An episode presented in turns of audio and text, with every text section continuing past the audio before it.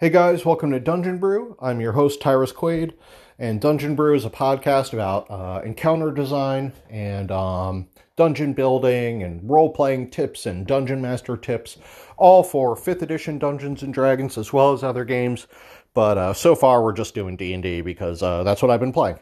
Um, so last time, I, I, apologize for kind of taking a week off there, but we actually played a game, and uh, for once, you, you know, in the history of Dungeon Brew, which is a very short one so far, but I've never actually played a game since starting it until now. Uh, we had been weekly, then bi-weekly, then monthly, and then kind of just fell off altogether. I recently moved, and uh, I'm actually recording this in my shed, which I've been calling the dungeon because it's uh you know, it's kind of like my little man cave here. It's where I, uh, I'm big into the miniatures painting hobby. So this is where I can do all my stuff without, uh, getting, getting my wife, uh, uh, angry at me for having my shit everywhere.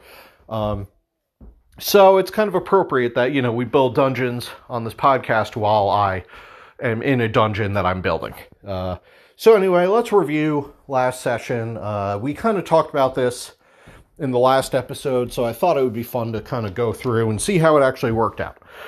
So, if you recall, they're kind of going through a lab where uh, constructs are being made and tested, uh, and it turns out they're being tested for a particular arena that the uh, the players know about. The characters do not, uh, except for one. It kind of ties into his background a little, so I wanted to throw that in. And I thought that uh, it would be, I don't know, kind of kind of neat, a little peek behind the scenes, uh, show how the world is integrated, you know, with other aspects of itself as far as uh, um, my other campaigns go and things like that. Anyway, so let's just get get right to it. Uh, you may recall that the entryway had sort of a, uh, a foyer, I guess you could say. It was more of a room with uh, with a golem kind of receptionist, two shield guardians, and a uh, rug of smothering. Um, the a big part of my philosophy of including the rug of smothering was that the two uh, shield guardians by themselves would not be too tough, uh, but the um, you know adding a rug of smothering would would um, kind of throw a monkey wrench in there. Now you have a character who's suffocating, you know, blinded, grappled, all all that happy shit. And this actually really, really worked. I'm glad it did because, you know, I could come back to you with an example of how how it worked. But um, the wizard on his turn kind of just made a run for it. My guys are not afraid to flee, which I'm pretty happy about because you know that's that's intelligent. Uh, uh, it doesn't make a lot of sense if you're at one hit point for you to just keep wailing on the monster that's killed all your friends. You you know, I mean, in a game, you could certainly get away with that, but if we're talking character motivation, uh, you might want to leave before you die you, you know, between uh, running away and dying, I think that's a pretty easy choice. So he wanted to make that choice. But then the rug got the cleric, and uh, it kind of forced him to come back in. And it made kind of a neat situation where instead the party kind of surrounded the the enemies at some point because you know one guy's on one side of the room the other tried to leave now he's on the other side of the room so it kind of became like like the monster is trapped between a cleric and a wizard who are who are kind of blasting them apart at some point. So the rug did a great a great uh, service to me, I guess you could say, by pulling the fight back into the room by saying, "Nah, you're not getting. You can get away, but not so easily from this." And now your cleric is suffocating without you. So that's how the entryway went. Um, they uh, coincidentally they never encountered my wandering clay golem I have to admit, uh, we actually were a man down, so I was a little reluctant to run it uh, in the first place. So I had them make them ra- their random rolls, and then I kind of decided I would seclude it to one one wing of the dungeon, and they actually wound up never running into it. Uh, the way this dungeon resolved, there are some rooms and some things that that were left out. So even though the boss monster is gone and all that, uh, there's still some exploring to be done. Um, there's two zombie beholders floating around aimlessly, and there's still a spectator who is basically gonna, um, I'm hoping becomes a strangely friendly NPC. Uh, I would really like this to become a base of operations for the guys. Uh, at the end, they found an airship, or, or frankly, it's a spelljammer. Uh, you know, I don't know, uh, you know, it's an airship. It flies. Uh, so I'd like this to um, become their base of operations where they can get around the world in that airship. They're almost level 9. I think it's really appropriate for them to kind of have this power and be able to reach any, at least any part on this continent uh, in a quick amount of time. It opens up a lot of, you know, another part of the continent where they've never been. Now they can get there easily. Uh, I think it'll really kind of open the world up for them. Uh, if you played Final Fantasy VII, which a lot of my peers have, um, I wanted to feel like when you leave Midgar, and you, you basically played like a video game's worth of content, and then it's like, oh, guess what, dude? Like, that was just the beginning. Look at all this we have now. So, um, uh, that's a long-winded explanation why I hope they keep the spectator. Uh, well, why don't we get to that? They did kind of pass through. They went up into the study and the library. They found the secret door, and they found a. Uh, I did run the treasure golem as the treasure golem. Uh, I kind of toned down some stats from one of Kobold Press's books, and uh, it was a great time. It was really really fun. Uh, cool monster with some fun attacks. It can kind of turn into a whirlwind of treasure, and then as it kind of blows past you, it, will suck up your most valuable items. So it's like disarming people and shit like that. I didn't actually get to land that, but it was pretty cool. Um, when they went to the library, they encountered the spectator, and I thought for all the world they were going to try and kill it.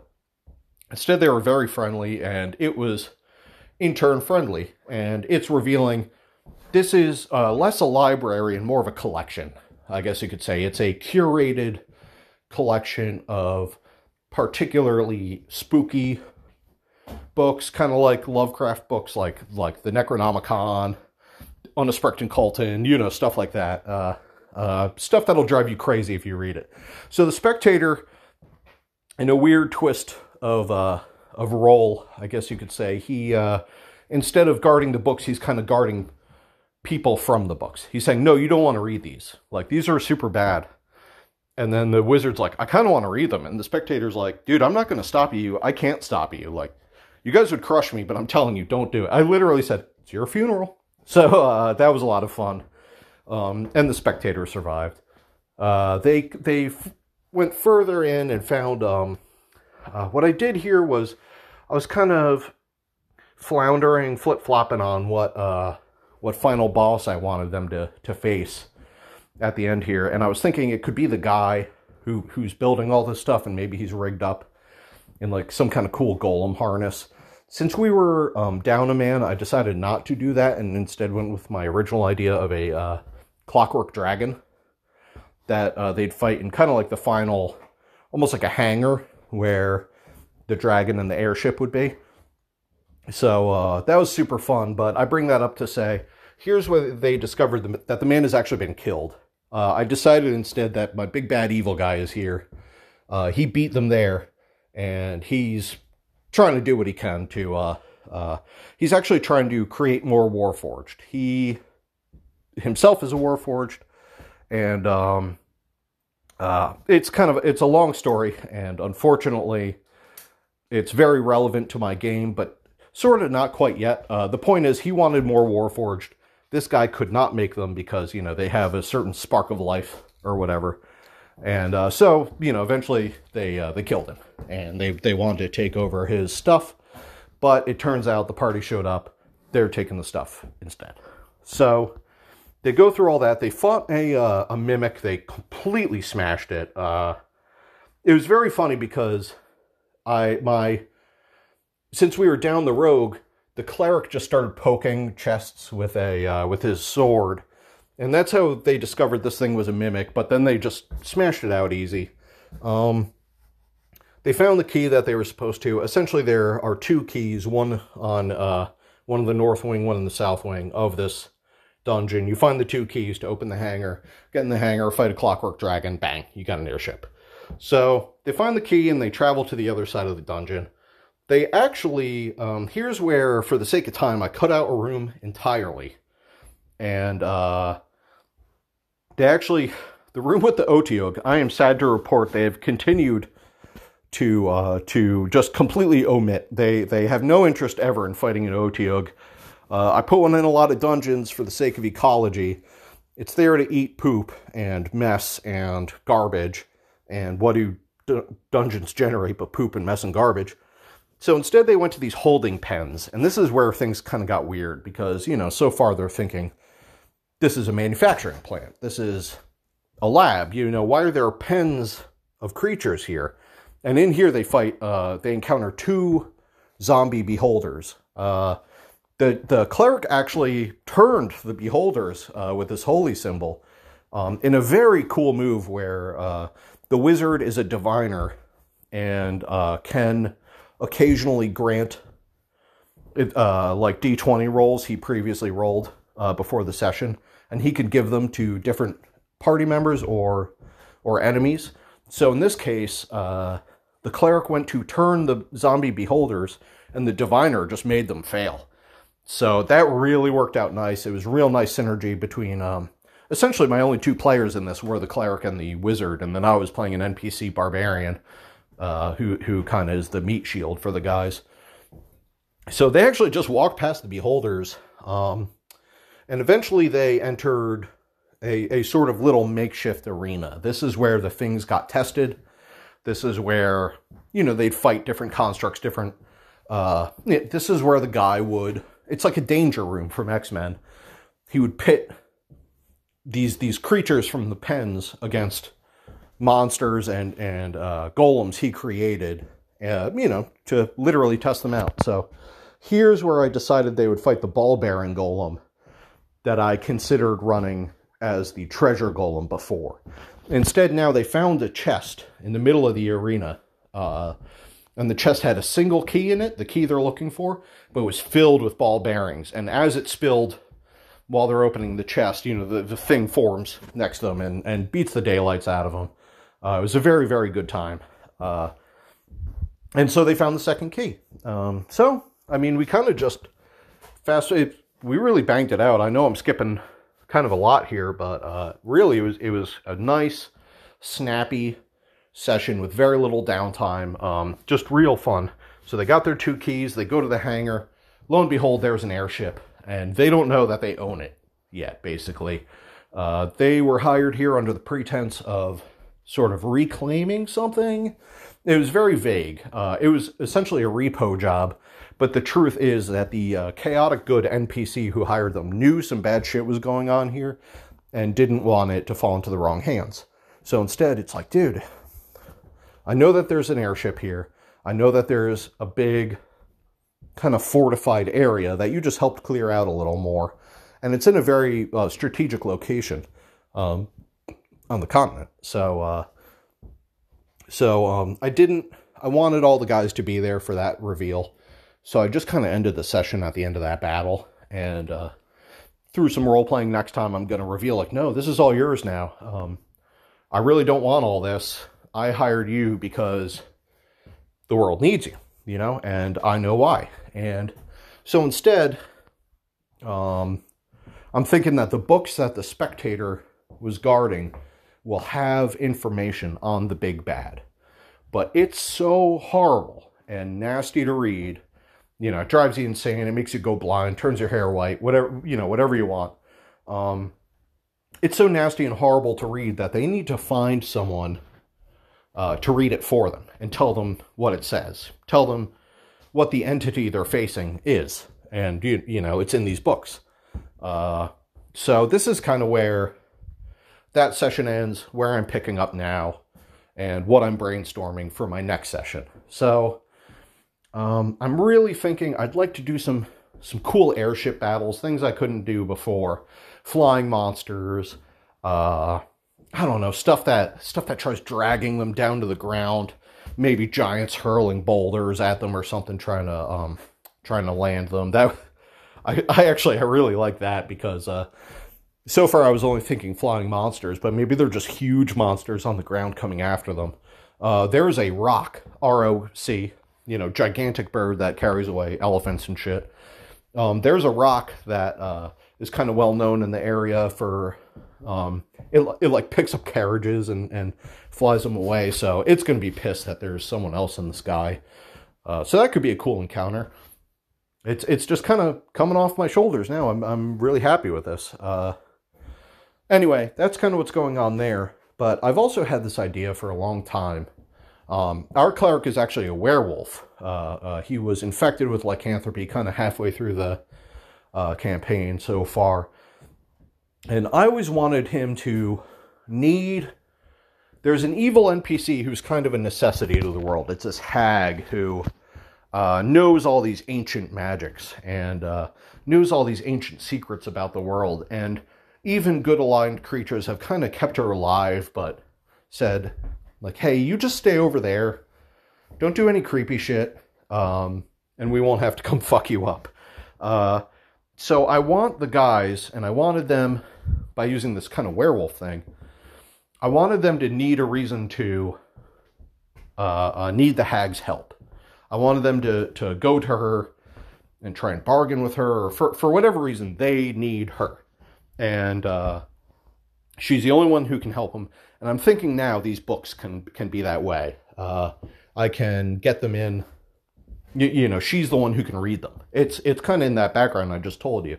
She is ancient enough and knows enough old horrible magic that is kind of necessary to the world that um, she would be able to read these for the guys, and they would probably know that. So I want to set them up that they need her, and when they go to reach her, um, she's under attack by by witch hunters, powerful ones, and I want to create this kind of moral ambiguity, like she's bad, but we need her. Um, so do we attack the good guys, or can they help us? And what I'm really hoping is it's kind of dickish of me, but I'd like them to want to trust the witch hunters, and the witch hunters try and burn the books or something. So say, "Oh yeah, we'll take care of it for you." Maybe misunderstanding, and uh, I don't know. I want them to. Do, I want it to be in the better interest to help the bad person, rather than uh, help the good people just because they're good, or or kill this lady just because she's evil. There's something larger at stake here and uh, I want to I want to hit the the players with that, and I want them to be in a situation where they only have a couple seconds to decide. You know, she's getting fucked up by these things. There's dogs at her door. Uh, she does have an apprentice. Maybe that one's already dead. Like like that that could show these are strong enemies, and uh, and they're not really to be trifled with. Like you probably will have to kill them. They're overzealous. They're I don't know. I, uh, they're good, but they're crazed. Uh, um, you know, they won't listen to reason. This woman's a witch. Always has been. I mean, she's obvious. She's a night hag, so it's pretty obvious. But, uh, but you know, their only solution is kill this woman. There's no way she can help you. Her helping you in any fashion would be a blight on your soul. And you know what? We're not going to let that happen to you. Give us your books we'll fucking burn them. We're not going to read them for you. So, so it's it's kill the witch, help the good guys, and lose the books, or stop the good guys at least, help the witch, keep the books, and you know have a uh, have some information on the bad guy to to go into. Uh, this is where I want to reveal what the bad guy actually is, and uh, and all that. So, um, yeah, that's what I got for tonight. Um, so that was kind of how our session went. That's where I'd like for it to go. What I'm going to do now is I'm going to go write up some uh, some random encounters for this airship deal, and uh, maybe we can sneak in, you know, a little. I, would like them to kind of go around the uh, the dungeon again and, and tie up loose ends, um, of which there still are a few. There are zombie beholders floating around. There are rooms that are unexplored and monsters still around. So, uh, uh, yeah, that's basically it. That's where we went and where we're going. So I really appreciate your time. Uh, it's been about 20 minutes, um, one of the longer episodes of Dungeon Brew. I rambled like crazy. Uh, I paced around a lot, so you could probably hear me breathing all heavy and, and weird. It's cold in here in my shed. Uh, but it's been a lot of fun, and uh, I'm glad I got to put this out for you. So uh, thank you again for your time. I really appreciate you listening. Uh, you know, tell your friends if you want to hear about funny D&D stories or something. Maybe we could come up with a cool encounter or two. Uh, anyways, I've been your host, and I've been your host, Tyrus Quaid, that is, and I wish you well. Thank you.